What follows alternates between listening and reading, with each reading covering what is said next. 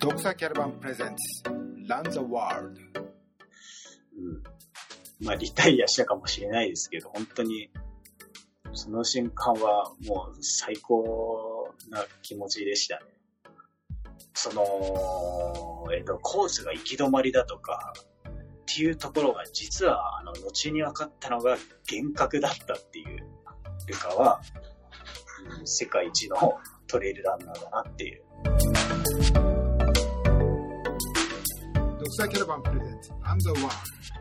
ポッドキャスト番組ランザワールドへようこそ。お相手はドクサーキャラバンを運営している岩坂浩一です、えー最近このランザワールドの新しいエピソードをお送りしませんでしたけれども、えー引き続き続けていきたいと思っていますのでどうぞよろしくお願いします。さて今回のゲストですけれども長田大志さんです、えースペインカナリア諸島のグランカナリア島で開催されるトランスグランカナリア。こちらはまあヨーロッパのトレイルランニングのシーズン入りを告げるまあビッグイベント、大人気のイベントですよね。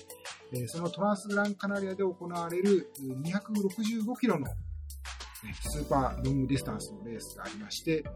えーまあ、360度っていう名前でね、それはスペイン語だとトレスシエントセセンタグラードですかね。えーというレースがあったんですけれども、あるんですけれども、まあ、現在25歳でこのレースに挑戦した長田さん、まだ現地にいらっしゃるところを捕まえて、その感想をちょっと聞いてみたいと思います。小田さん。はいお疲れ様です。お疲れ様です。ありがとうございます。えー、まあ今ね、あの、トランスグランカナリアのイベント自体は、まさにこの週末にかけて、えーはい進んでいるところで、今、三あのね、200 125キロの選手がね、今、あの、コースを進んでいるところですけれども、えーはいまあ、小沢さんは、だからもうすでにスタートしたのが、何曜日でしたっけ？水曜日？はい。水曜日、えっ、と、はい3日前、3日前にスタートしてということで。はい。はい。えー、そ水まあ、い今265キロのレースってちょっと簡単に紹介したんですけど、ど、どんな、どんなイベントなのか、ちょっと、長田さんのはい。方から、口から、あの、お話、ちょっと、どんなはい紹介してもらえないですか？はい。ま、まず、あのーレース名の通り、島を一周するというものが、まず、はい、大会の特徴なのですが、もう一つ、まあ、一般的なレースと違うところは、あの、コースマーキングがないところでして、それも、あの、大会側がアナウンスしてるように、まあ、アナウンスしてるのですが、あの、GPS ウォッチだけでは、あの、到底ルートが見つけられないような、まあ、箇所が大体、まあ、半分以上ありまして、実際には、あの、GPS ウォッチプラス、あの、携帯に GPX ビューワーとかを入れて、2台体制で進んでくださいと、まあ、アナウンス、まあ、されてるのですが、うん。やっぱりあのまあ、大会、この大会、まあ、このレースの、やっぱり一番、まあ、中心的になるのが、そのものすごいコースを見つけるのが難しいレース、まあ、になっておりまして、まあ、なので、やっぱ特徴としては、まあ、島を一周する、プラス、あの、ルートは自分で見つけて、えー進んでいくという、まあ、ところになります。まあ、今回で、まあ、3回目かはい。4回目、3回目でしたですか ?4 回目になるのかな？もう、あの、多分4回目。4回目ですよね。まあ、最近、はい。あの、まあ、はい。私たちでも馴染みのあるものだと、この UTMB に PTL っていう長い、ね、あの、アドベンチャー的なイベントありますけど、まあそういうはい。のに近いのかな、こう自分でコースファイ、このはい。ナビゲーションをするとかっていうところも、コはい。ースマーキングがなくてナビゲーションしなくちゃいけないというところもなんか近いような気がしますけれども、まあトレイルランニングの上級版というべきか、なんていうんですかね、そういうアドベンチャー性のあるイベントということなんでしょうかね。はい。コースもじゃあそうすると、まあ、はい。トランスグランカナリアのコース、僕も走ったことあるわけじゃないんですけれども、まあ、あの、はい。いろいろなバリエーションありますけれども、まあ、はい長田さんもね、過去2度かな？もうすでにはい。トランスグランカナリアのはい。アドバンスとか走ってますよね。やっぱコースは全然そういうのとは違う、全然テクニカルで、想像もつかなかったようなコースっていうことなんですか、はい。やっぱりそう。そうですね。はい、あの、過去に出た42キロと、まあ、65キロに関しては、一般登山道を使ってると思うんですよね。まあ、一般的にルートがあって、で、まあ、コースマーキングがあってで、ただ、あの、360度の場合は、そういったところも通ったりするのですが、まあ、ナビゲーションしながら一般登山道も通るけれど、まあ、大体半分か、それよりちょっと少ないかぐらいの区間は、もう、あの、道がないところですね。本当にあの、道がない。せいぜいあの、大会側のスタッフの方が道を作るために、まあ、木をちょっと踏みつけて、ギリギリ人一人分通れるぐらいのところなので、まあ、実際にあの、コースになってるところは、もう全然ナビゲーションしてもわからないようなところでして。今までそういうのって初めてですよね、はい多分。長田さんはあそう。ですね。はい、ね初めてでした。まあ、あの、まあ、いろいろあるんですけど、まあ、はい。今回、完走を目指したけれども、結果としては、どうだったんでしたっけ、えっ、と、221キロ地点で、まあ、リタイアですね。なるほど。ただ、221キロ僕。的には、うん。あの、リタイアって言葉はあまりピンときてなくて、なるほど。世界王者にうん真っ向勝負で挑んで、うん。221キロでうん潰れたっていう、まあ、感覚、うん。うん、世界王者に挑んで、うん。僕はもう全力を尽くして潰れたうん。だけの話だと思ってて、まあ、そうですね。まあ、リタイアっていう形ではあるんですけど、うん。僕の、まあ、今の気持ちとしては、うん。もう最高な気分ですね。うん。はい。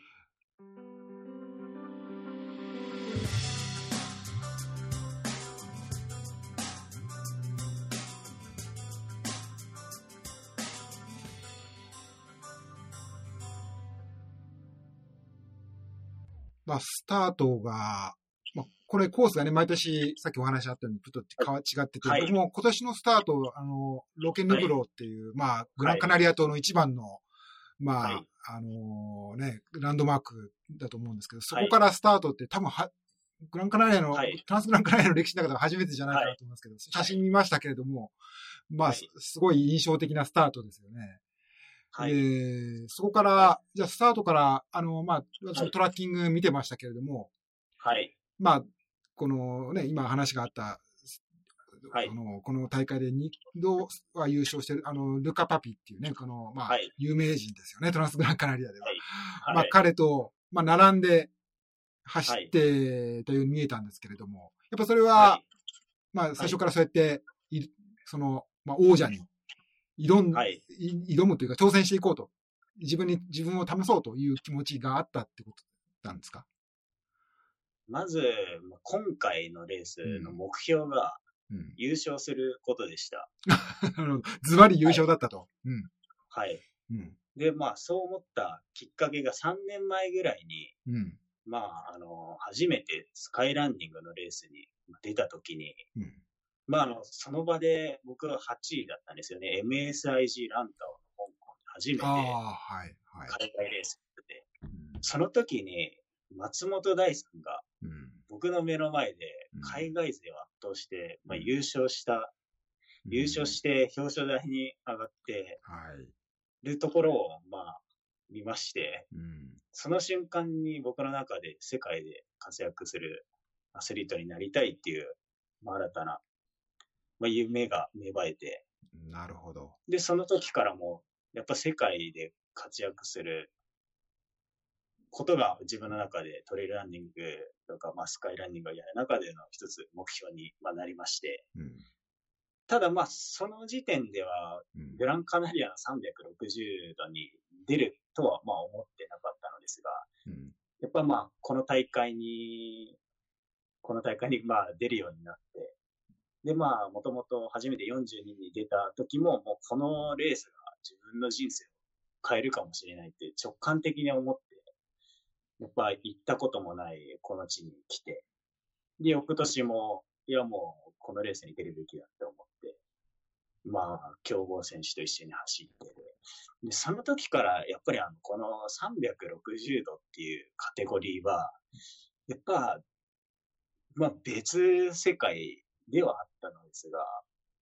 まあ、いつかは出たいなって思ってる、まあ、自分がいました。ただ、まあ、春に、えっ、と、今年の、いや、昨年の春ぐらいになった時に、今年は、あ、来年は、グランカナリア360度に出るべきじゃないかって直感的に思って。で、まあ、そこですぐ思った目標は優勝したい。でむしろ3年間、あの、3年前に立てた目標で、3年以内に世界一を取ろうって思ってて、それがこのグランカナリア360度だって僕は思って、まあそれから優勝を目指して、まあ練習をしてきて。で、まあ、すごいですね。はい。そこの、ね、はい世界を、ね、トップを目指すというところから、まあ、ねまあ、スカイランニングの、まあ、50キロのレースでしたですかね。そこから、まあ、どんどんこはい。う、ね、あの、そうですね。20 27 27キロの方か。あ、そっちの方ですね。はい。はい。うん。そうすると、まあ、そういう強い思いを胸に、決意を胸にスタートしたということ、けど、まあ、その200、まあ、ずっとその213キロのところまで、もう、はい。食らいついてった、食らいついてったって感じなんですか？あるいはまあ、もっと楽しか、楽しい。感じだったんですか、どんな風に、その、はいそのチャンピオンのね、この、はい。去去年、ね、昨昨年と優勝してい。るルカ・パピーさんとなんか、はい。どんな風な感じで進んでたんですか？まず、あの、ま、まず最初に、あの、このレースに出るにあたって僕の不安要素が一つありまして、は、あ二つありまして、あの、一つが、やっぱコースマーキングがないというところで、まあ、そこで正直僕は、まあ、困っていたのですが、はい。まあ、どうしようかなと思って GPS 時計を使っただけじゃ、なんかわからないって、あの、やっぱ海外選手のブログにも書いてあったり、まあ、し、いたので、そこら辺がちょっと僕の不安要素だったんですけど、今回、あの、土井さんとか、あの、小野さんとかをサポートされている、あの、橋爪さんという方が、は、はいいはい。はい。力強い。まあ、そう、そうですね、すごい、はい。トップ選手をはい。サポートされてる方に、まず、あの、サポートをお願いしまして、うん。で、まあ、あの、実際やっていただけるというところで、で、そこですぐに、あの、ルカに橋爪さんが連絡をしてくださりまして、そうなんですか。橋爪さんっていうのは、こう、フランスにお住まいで、そのヨーロッパの、ねはい、そういったトレイルランニングの事情とか、あと日本人のサポートをね、今お話しあったようにしてくださってたりす、されてたりするので、まあその辺ははいすごくネットワークをね、お持ちだということなんですよね。はい。そうですね。うんで、まあ、実際そこで、あの、ルカにコンタクトを取っていただいて、で、あの、まあ、ルカのレースの進め方とか、まあ、あの、いろいろ、えっと、このグランカナリア360度の特徴とかあの聞いていただいて、で、結構ルカ自身もすごい気にかけてくれるような状態で、まあ、あの、結果、あの、グランカナリア島に着いたら一緒に思想をして、まあ、他の選手もいたのですが、ルカが思想に誘ってくれてっていう、まあ、流れで、まあ、このレースに、まあ、挑んだので、あの、やっぱりこのレースで、まあ、あの、このレースの、まあ、優勝が一番近いのは、まあ、ルカだと、まあ、思っていて、で、実際に一緒に、まあ、思想とかして特徴をつかんだ状態で、で、まあ、最終的に、まあ、作戦としては、あの、まあ、優勝を目指す上では、ルカについていくのが、あの、一番、僕が、あの、優勝できる方法だと、まあ、思っていたのと、ただ、やっぱり、あの、ナビゲーションが本当に難しいので、あの、話されたら終わりだっていう気持ちで、それは、わかる。わかります。なんかレース出た、今、はい。あの、人数見たんですけど、スタートしたのははい。72人はい、ということですよね。で、しかも、70時間とか80時間とかかけてみんな、ねはい。あの、まあ、多くの選手が進むわけだから、すごいはい、差が開きますよね。全然前には見えないとかっていうことが当然あるはいわけだかはい。ら、ね、話されたらね、わかんなくなっちゃうと。うん。というのも、やっぱりあの、日本で使ってる、まあ、あの GPS 時計だと、カナリア島はなんか拾わないところがもうほとんどでして、まず GPS ウォッチはほぼ役に立たない状態で、まあ、あとは携帯のところでも、まあ一応現在地は拾って、ルートは見れるのですが、ちょっとそれでも、やっぱ目の前がヤブとかだったら本当にわかんない状態。なので、もうスタートしてすぐに、まあちょっとこのコースは、まあ思想の時点でも思ってたんですけど、本当にやばいコースだなと思って、で、まあ思想してればもう全部わかるあれではあるんですが、まあ現実的に、まあ大会のコースが発表される、まあ2週間から10日前に現地入りはちょっと最大限の努力をしても厳しい状態だったので、やっぱり作戦としては、まあルカについていく。でも曲がり角一つでも、まあもう、ルカが曲がったら数秒以内に曲がりきらないと、あの、姿を見失ってしまうというところで。その辺でははい。その辺はルカも容赦ないわけですか？決して緩めたりはしてくれない。はい。いや、ルカ自身も、やっぱりあの、もともとすごい、優しい性格、まあ、優しい人でして、結構一緒に走ることを楽しんでくれたりだとか、あとは、まあ、あの、やっぱり一緒に走ってるのですごい気にかけてくれる場面も、まあ、ありまして、ただ、やっぱり、あの、まあ、最初のイメージ通り優しい人だなとは思いつつも、やっぱりあの、世界王者ならではの風格をすごい感じて、うん、なんか勝負どころ、ここでもう後ろ突き放すぞっていうところの場面の、その、走りとか表情が本当に、うんまあ本当世界のトップに君臨する、まあトレイルランナーなんだなっていう、そのオーラを僕はすごい感じながら走っていて、まあもちろん、本当にルカも、やっぱりいろんな面がありまして、やっぱり優しく気にかけてくれたりとか、まああとは楽しそうにしていたりとか、あとは逆にスーパーとか、まあ寄れるレースであるので、街に降りたら、あえて、あの、冷たい飲み物とか、固形物を買うことによって、より、あの、逆にその方が早い。ということも、やっぱりルカは知っているので、まあそういったところも、実は、まあ入ったりして、まあ補給とかもしたのですが、やっぱり、やっぱりそういう、優しい、優しくて、レースを楽しむっていう人柄が、人柄なのですが、まあ本当に勝負どころの、もう王者の風格が半端ではなかったです。なので、うん。やっぱりいろんな、いろんな 一面を見ながら、やっぱその221キロ、まあ僕が、あのーレースが終わるまで、うん三十数時間、やっぱ共にしてて、やっぱりいろんな、はば、えっ、と、うん、場面を見ました。そうすると、まあ、学ぶことはお多かったはいということになるんですかね。はいうんそうですよね。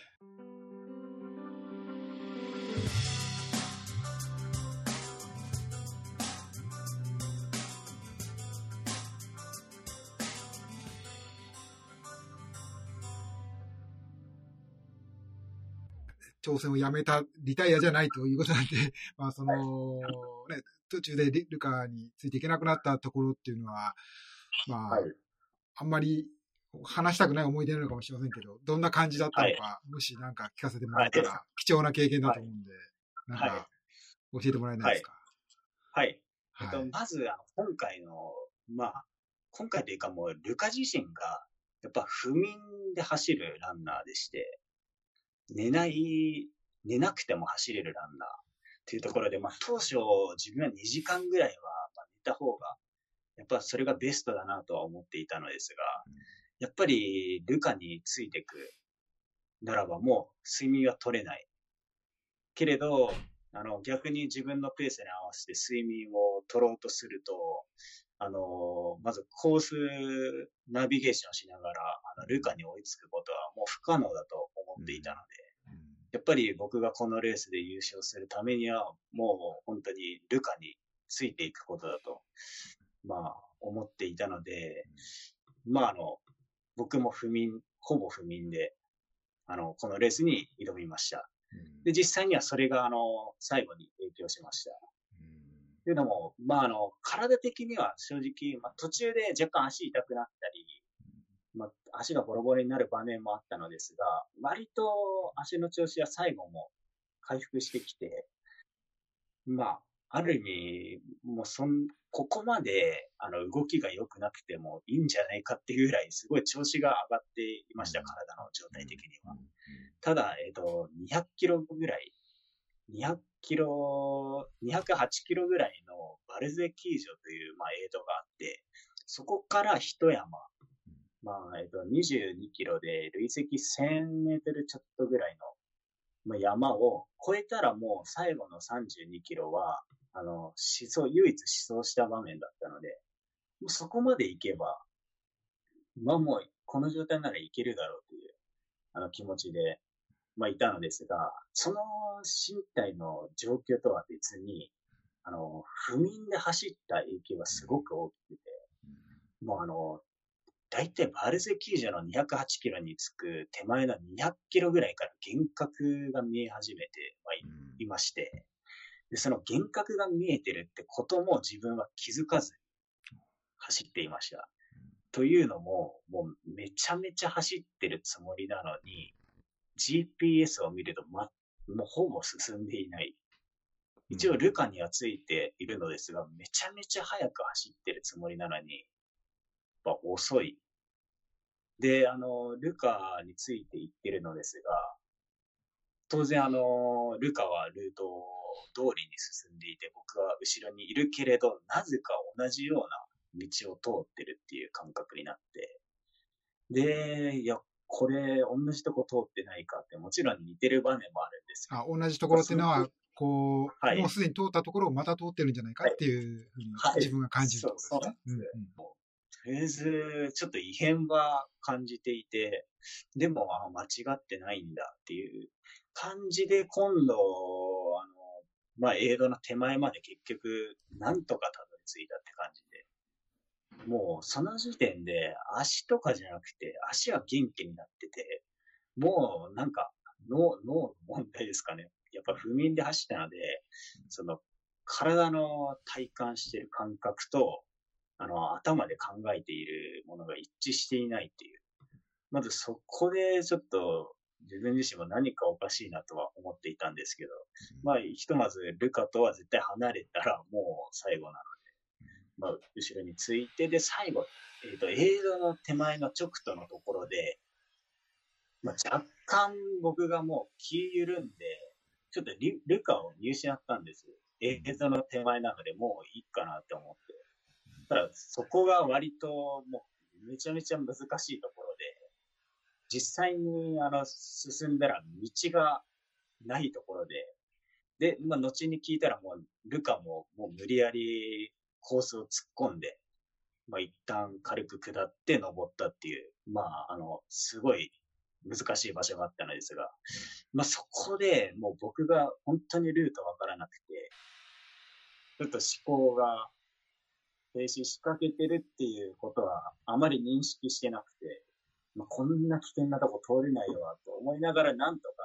まあ、ルートを探りながら登って、まあ、エイドに着いて、それが、バルゼキー場、はい。バルゼキー場の208キロ。で、そこでの判断が、もうあの、運命、結果を左右したと思います。というのも、やっぱりあの、後ろから3番手の、あの、ガルシアという選手が、まあ、猛追していて、まあ、結構、うん、まあ、超ウルトラ界では有名な選手だと思うのですが、すごい猛追してきていて、ルカ自身もそれを知っていて、まあ、うん、その手前で、あの、ルカも割とダメージを受けていて、もう結構もう足ももう、なんか、ボタボタしている状況で、途中、コースの途中で、まあ、バルゼ球場の5キロぐらい手前でもう座り込んだ場面とかあって、で、まあ、僕も、コースがわかるならば先に行きたいとは思ったのです、のですが、ちょっと、それも危険なので、一旦、あの、ルカを待って、まあ、行ったのですが、ですが、まあ、そこで次のエイドでもうルカがやっぱり優勝を目指していたので、やっぱり少し、まあ、ルカも疲労は見えたのですが、もうすぐに出るって言ってたので、まあ、僕もやっぱりすぐにあの補給とあの次のエイドまでの準備をして、まあ出なければいけないっていう状況で、逆に後ろからエステバンが来るまで寝てたら、もう優勝は厳しいかなって思ったのと、さらに、まあその、4番手あたりを待つとすると、もう、確か3時間ぐらいですか3時間半ぐらい。4位と空いてて、まあ、相当なリードしていたので、まあ、そこまで行くとちょっともう確実に優勝はできない。で、しかもこの場面、トップにいるという場面で、その4時、3時間半、で、プラスで、まあ、4位の選手がピットインしたら30分ぐらいいると思うので、その状況で、その、次の次の選手まで待つっていう判断は僕はできなくて、ならば、まあ、あの、ここの22キロだけもう全力を尽くして、最後の、えっと、ラスト32キロにある、あの、エイドで、32キロぐらい、34キロだけな、それぐらいにあるエイドで、まあもうちょっと休もうって思って、で、まあ最後のエイドからのコースは、だいたいもう思想で分かっていたので、そこならばもういくらでも、特に最後の下りとかも、あの、ダウンヒルには自信があったので、まあ、いければとは思って、その、まあ、エイドついたらもう、今回のエイドもルカに合わせて出発するっていう、まあ、選択を僕はして、まあ、明らかにもう睡眠不足ってことは分かっていて、でかといって、まあ、足は全然残っている、まあ、状態だったので、やっぱりついていくっていう判断を、まあ、して登っていったのですが、もうそこからが、もう、なかなかひどくなっていって、で、まあ、特にあの、ルカが、まあ、今までは結構割と会話したりもしてたのですが、もう全然表情が変わって、で、ちょっとまあ、上りで横に並んだりすると、もう優勝しか狙ってないっていう、まあいう話とかもしていて、もう本当に勝負にかかって、まあ、いる状況で、その、バルゼ球場からの累積1000メートルぐらいの一気上りが、まあ、始まって、もう200キロ走ったとは思えないようなペースで、まあ、もう、劇的にペースが上がりました、そこで。で、その時点でもう僕も、なんか呼吸が乱れて、乱れるようなペースで結構粘っていたのですが、いつもとちょっと違うのが、ルカに対してちょっとペース速くないかって言ってる自分がいて、あ自分ね、自分ににそういう話してる。うんあの、いや、あの、ルカに対してちょっとペース速くないって言ってて、別にあの、あレース自体でその人の、なんか、ペースで進めばいいものなのに、なんかルカにペースを落としてくれって言ってる自分がいて、これじゃあもう、僕は感想難しいみたいな感じですごい思考が、うん、なんかちょっと異変があって、でも、まあなんか、ルカはすごいいいペースだって言って言ってももう半端じゃないスピードでもう、バーティカル200キロ超えて、もうバーティカルキロメーターのスピードで、まあ登ってるっていうもう、本当に王者の走りで。でまあ、たまたま僕はもう、ちょうど足が回復した途端、まあ、知った状態だったので、まあ一番上までは実際に弱音を吐きながらもついていった状態でした。ただ、そこでもう、あの、本当に幻覚でしたね。登り切って、うんすぐ下るはずなのに、あの、GPS を見ても全然下りが始まらないです。あうんそれは自分がその時見ていて全然始まらないと？はいうんはい、あの、もう登り切って、下りになるはずなのに、あの、登って、下、ちょっと下ったら横にそれて、あの、また登りをルカが案内するんですよ。もう少し登るぞ、みたいな。ただ、その山が薄暗い、バカでかい、いやものすごい大きな山で、で、ここ登んのかってすごいメンタルやられて、で、登って下ったら今度また、なんかあの、まあ、山脈をなんかトラバースみたいにして、またバカでかい山が出てきて、なんだこれや、みたいな。まあ、グランカナリアにエントリーしが当選した時も、まあ、あの、簡単にはゴールできないですって、やっぱ主催者から電話が、電話じゃない、メッセージが聞いたので、あ、この今回のまあ、はい。265キロの出るにあたってってことですよね。うんはい、もう本当に困難があるので、簡単にはゴールできませんので、もう最大限の努力をして、このレースに来てくださいって、やっぱメッセージを思い出して、これがこの厳しさなのかって思って、で、で、それから下って、って言ったら、道がわかんなくなって、でも GPS 見ると、あの、コースも合っているんですよね。ただし、あのずっと進んでいるのに、あの、全然ルカに追いつかない。ずっと進んでんのに、ルカが僕と全く同じペースで一定の感覚でずっと走ってるのに全く追いつかない。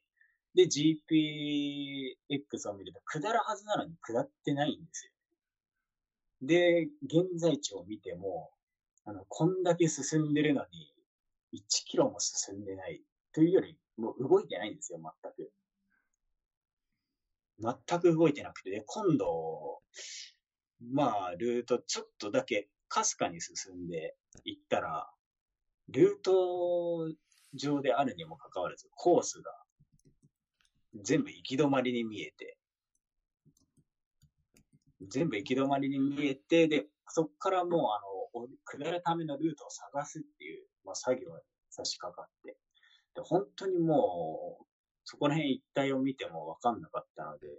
プラスで、あの、ライト。ライトのうちの、ライトは腰と頭につけていたのですが、まあ夜間走なので、腰と頭につけていつも通りやってたのですが、腰のライトがすぐ消えたんですよ。登っあの、ルカを追ってる最中。なので、これはやばいと思って、頭にあるライトを、えっと、一番薄暗いタイプにして、ちょっと温存切れたらまずいので、していて、で、まあ、結局そこの右往左往してる途中にちょっとこれライト切れたら、まあ、モバイルバッテリーあるけど、ちょっと状況的に厳しいなって思って。で、まあ、ちょっとそこでだいぶ焦りも出てきた状況でして。で、まあもうものすごい爆風が吹いていたので、ビバークシートを取り出しながら、まあ行動し始めて、で本当にもう、まあこのままだと、まああの、ちょっと厳しいから、まあ夜明けまで、まあ待とうっていう判断。まあそこは冷静な判断が割とできて、で、まあもう、ちょっと、まあその時点で、もう元切った道を若干戻り始めて、で、そっちの方で、まああの、チェルトとか、やっぱり筆記品は持っていたので、まああの、結構、風がつい、吹いてたので、まあ風があまり当たらない場所で、まあチェルトを広げて、吹き込んで、で、あの、まあ結果的にビバークですね。ビバークといっても、ものすごい長い時間、夜明けまで、まあ、したつもりなんですけど、時間にして、まあ、20分ぐらいですね。すごい短かったんですけど、あ、実際には。もう、はい、ものすごい長く感じて、ものすごい長い時間、ビバークしてるつもりでも、まあたかがもう本当10分、20分の話であって。で、で、翌日、もう、この状況で、まあ、レースを、まあ、実際にも制限時間はものすごい残っているので、うん。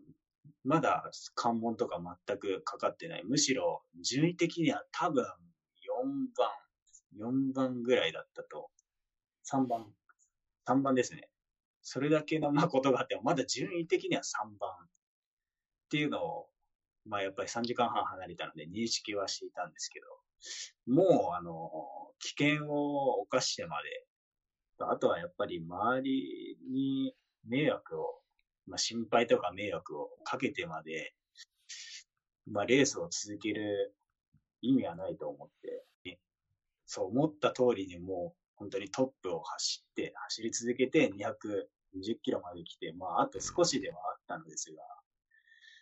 やっぱり、その途中でレースを、まあ、リタイアするってことに、もう全く僕は躊躇がなくて、本当になんかすがすがしい気持ちでしたね。もう全力を、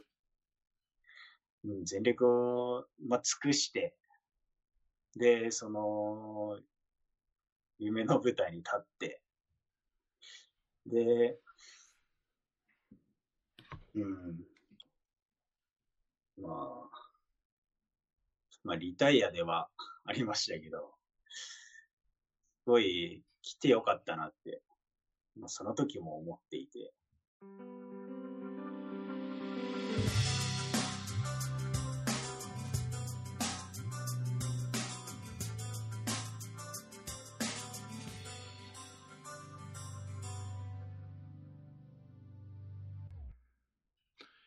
まあ、ちなみに今ちょっと見て、データを見ていたんですけれども、あの、はい、まあ、えー、その、バルデキー場に着いたと思って、はい、だから、金曜日のスタートからまあ40時間経って、金曜日の深夜0時、午前、午前1、午前1時20分頃みたいですよね。だから、今、ずっとお話しされたのは本当に深夜の真っ暗闇の中の話ですよね。そう、そう。そのね、このルカとルカがものすごい勢いで登っていくとか、そういうの全部真夜中の真っ暗闇の中でのお話、で壮絶なお話だと思いますけれど。はい。で、まあ、あの、その上りの場面ですね。その上りの場面は、まあ、事実ではあるのですが、あの今、先ほど話したあの、ライトが消えるだとか、その、えっ、と、コースが行き止まりだとか、っていうところが実は、あの、後に分かったのが幻覚だったっていう、動いていないだとか、あの、ライトが消えるだとか、携帯の充電が落ちるだとか、がすべて実は幻覚によるもので、あの、後に橋爪さんがに聞いたら、あの、1時間ぐらい動いていなかったっていうところで、その動いてない場所が、まあ、ほぼ山頂付近ですよ、ね。うん、その1000メートルね、そのエイドステーション出てから、1000メートル近くいバーティカルキロメーターのような上りを登り切って、ようやくあとはもう下るだけだというところなのに、まあ実際にはそこで、まあ足が止まっていたということなんですかね。っていうところから、ルカはおそらく下り始めてるのに、僕はその場で止まって、で、その幻覚を見ていたんじゃないかっていうところで、まあ、なんか、トレイル、ウルトラトレイルで幻覚を見るっていうのはものすごい有名な話だと思うんですが、うん、今回の、はい、場合ですと、木が人に見えたりだとか、そういうものじゃなくて、止まってるのに進んでる気持ちになって、けど GPX を見ると進んでいないっていう、その、感覚の狂いが、まあ、ありまして、うん、そうですよね。まあ、あの、状況的にもうそういったことが起きていました。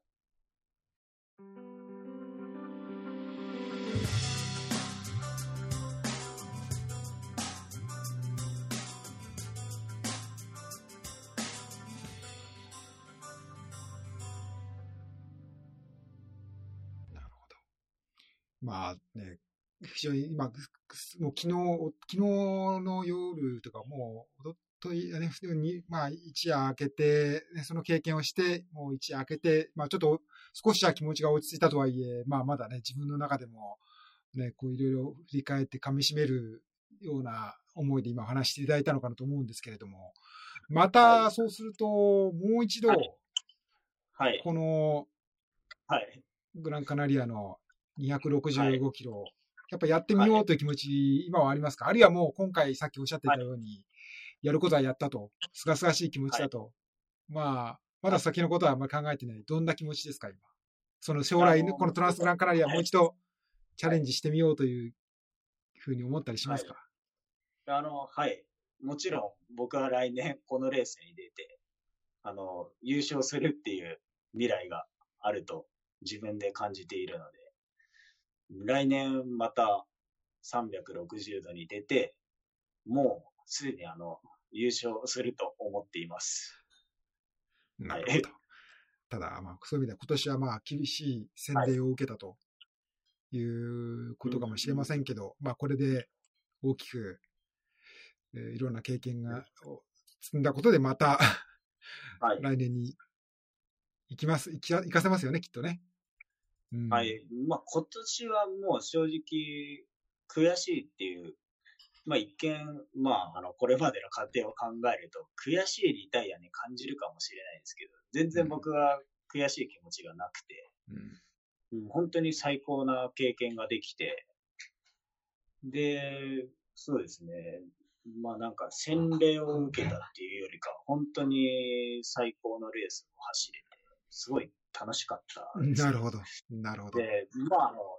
ここがやっぱり一つ、やっぱ優勝を目指して走っていたのですが、僕の気持ちの中で、やっぱレース中に変化がありまして、やっぱりルカが僕に、まあ与えてくれたものというものは本当に大きくて、優勝するには最後にルカを抜かなければいけないけれど、でも僕は万が一ルカに勝てる体力が残っていたとしても、ルカには勝ちたくないっていう気持ちが 最後の方は芽生えていて、するなら、できるのならば、まあ、同着ゴール。または、もう、僕は安全に最後行って、ルカに優勝してもらいたいって気持ちもあって、優勝するべき人物は、やっぱルカだと思って、まあ、いて、ルカに、まあ、ゴールテープを切ってほしいし、すごい、やっぱり、もう無敵だと思ってたルカにも、やっぱり苦しい場面とかもあったし、で、いつもやっぱり笑顔でいたり優しくして、うん、まああの、やっぱりそれで大会前からもう、ず3週間ぐらい前からもう、島に入って、街のスーパーとかの場所とかも確認していて、まあその時点ではコースが詳細は出てないんですけど、やっぱ通る街を確認して、したりだとか、まあしていて準備をしてきて、で、まあそれだけ強い気持ちで挑んで、なのにもかかわらず、やっぱり、あの、ペースが合うならばついてきても大丈夫だって、やっぱり言ってくれていたので、やっぱり僕の気持ちの中では、うん、まあ、3年間世界一を取りたいって思ってたけど、うん、僕はもう勝つべき選手じゃないなって、本当に最後の方はちょっと思って、やっぱ気持ちの中で変化もありました、ね。もちろん優勝はしたかったですけど、ルカは、うん、世界一のトレイルランナーだなっていう気持ちで、僕はまだ経験を積んでいかないといけないんだなってすごい感じました。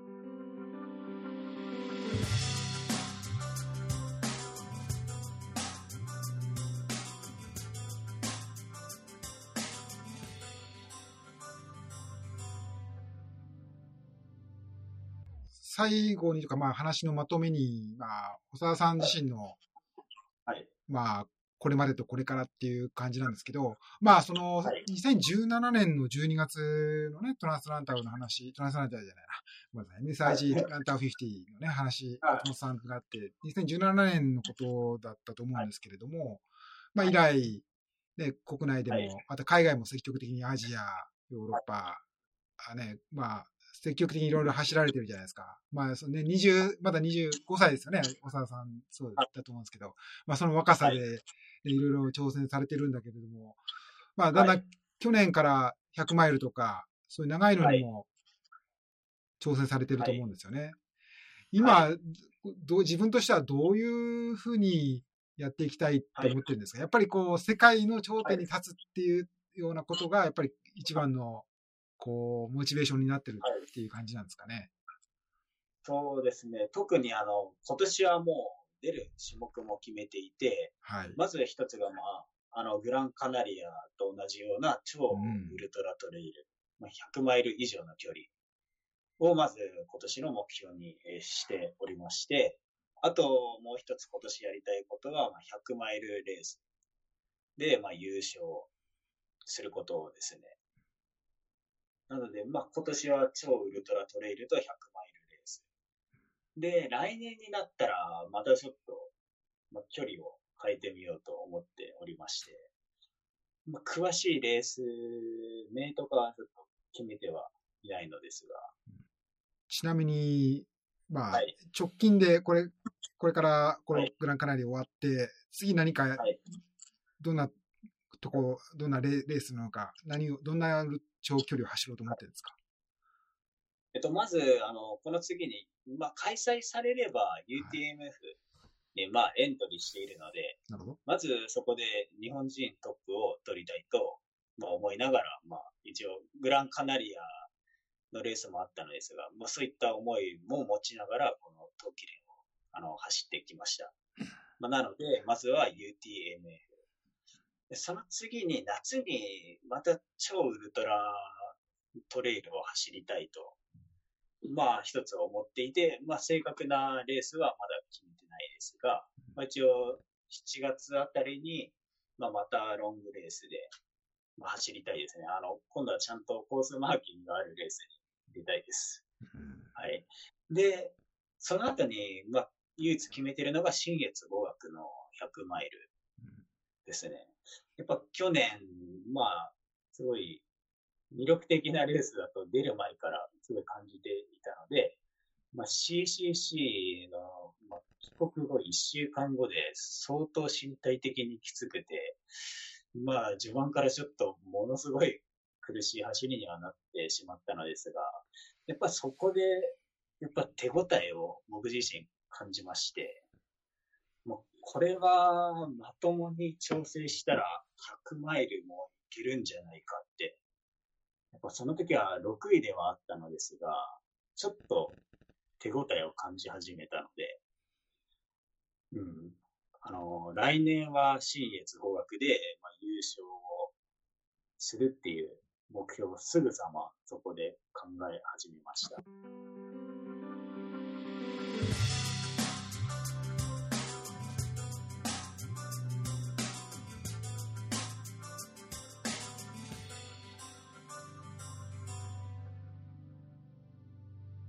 活動量がすごいというか、熱量がすごいなと。聞いてるだけでももう、あの、すごい一年で、こうなりそうだなというか、まあけど、まあで若さがあるから、そんなに疲労とか、あんま関係ないのかもしれないけど、まあくれぐれもか怪我とか、ね、そういうことに気をつけて、ね、やってもらえればと思いますけれどもね。じゃあ、長田さんどうも、あのお時間いただいてありがとうございました。まありがとうございたま、した。楽しみ、活躍される姿楽しみにしてます。はい。ありがとうございました。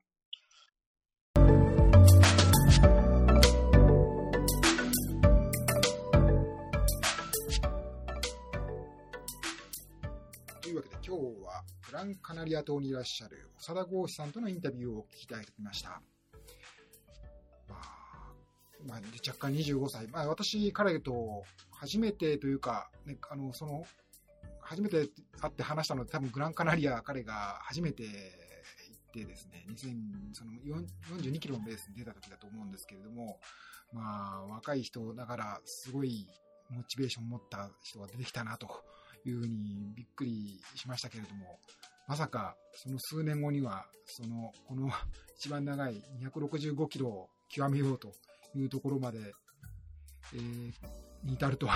思っていませんでした。もう一足飛びにいろんなことをこう経験している長田さんです。まあ、お話聞いていただいたように、なかなかまだね、このいろんな経験を伴わない中では、大いに苦戦したというふうに言うと、彼はね、あの、そんなことないというふうに言うと思いますけれども、まあ、いろいろ大変だったなと思いますけれども、まあ、その、いろんな経験したということを、こう、見守ってあげられたらいいなと、私なんかはちょっと偉そうなんですけど、思う次第です。えー、このポッドキャスト番組、ランザワールドでは、いろんな方を、トレーラーニングに関わるいろんな方をお迎えしてお話聞いていきたいと思っています。これからもどうぞよろしくお願いいたします。ランザワールド、お相手は岩佐光一でした。